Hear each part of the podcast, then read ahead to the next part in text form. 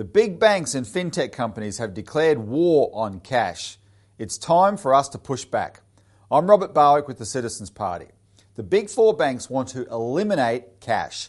No cash means they can take a cut of every transaction. It represents a massive transfer of power to a financial oligarchy. They can monitor every transaction you make, harvest that data, and sell it for enormous profits to advertisers.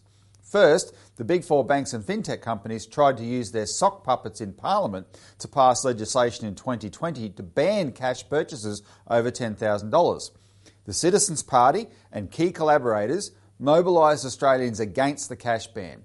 We succeeded.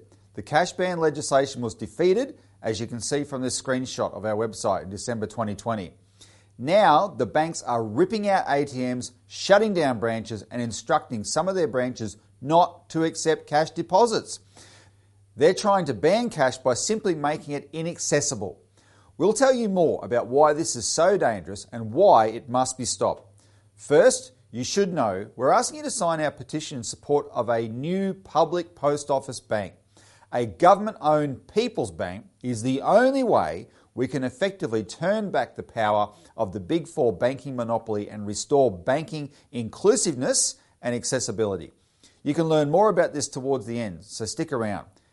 It's important to realise that powerful financial forces are actively, aggressively promoting a cashless society, trying to ram it down the throats of an unwilling population.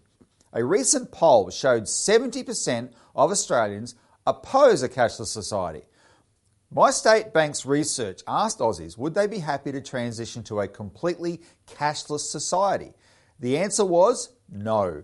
Ceaseless, hostile, paid for so called news stories insult cash and people who use it as behind the times, outdated, old fashioned, and outmoded.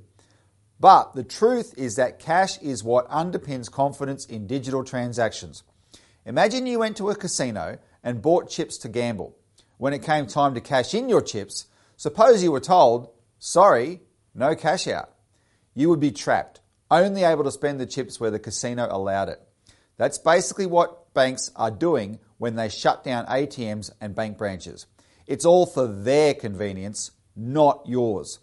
Having access to cash is your right. Another analogy suppose you began to hear that the owners of Uber were aggressively promoting a society without bicycles. Hang on, you might say. I might take an Uber now and again if I'm feeling a bit tipsy, but what's that got to do with banning bikes? You see, why should using digital transactions mean we can't or shouldn't still be able to use cash?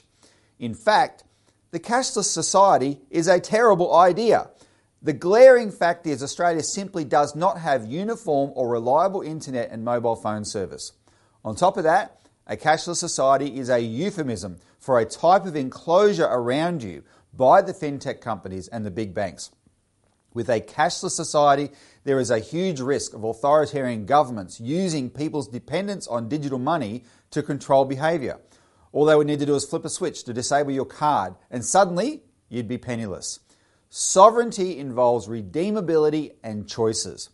An international banking oligarchy wants to lock you into their system by denying you the ability to redeem your money in the form of cash.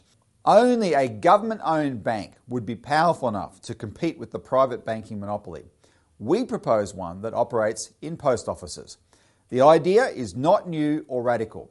Australia had a People's Bank created by the government in 1911, but privatised in 1996.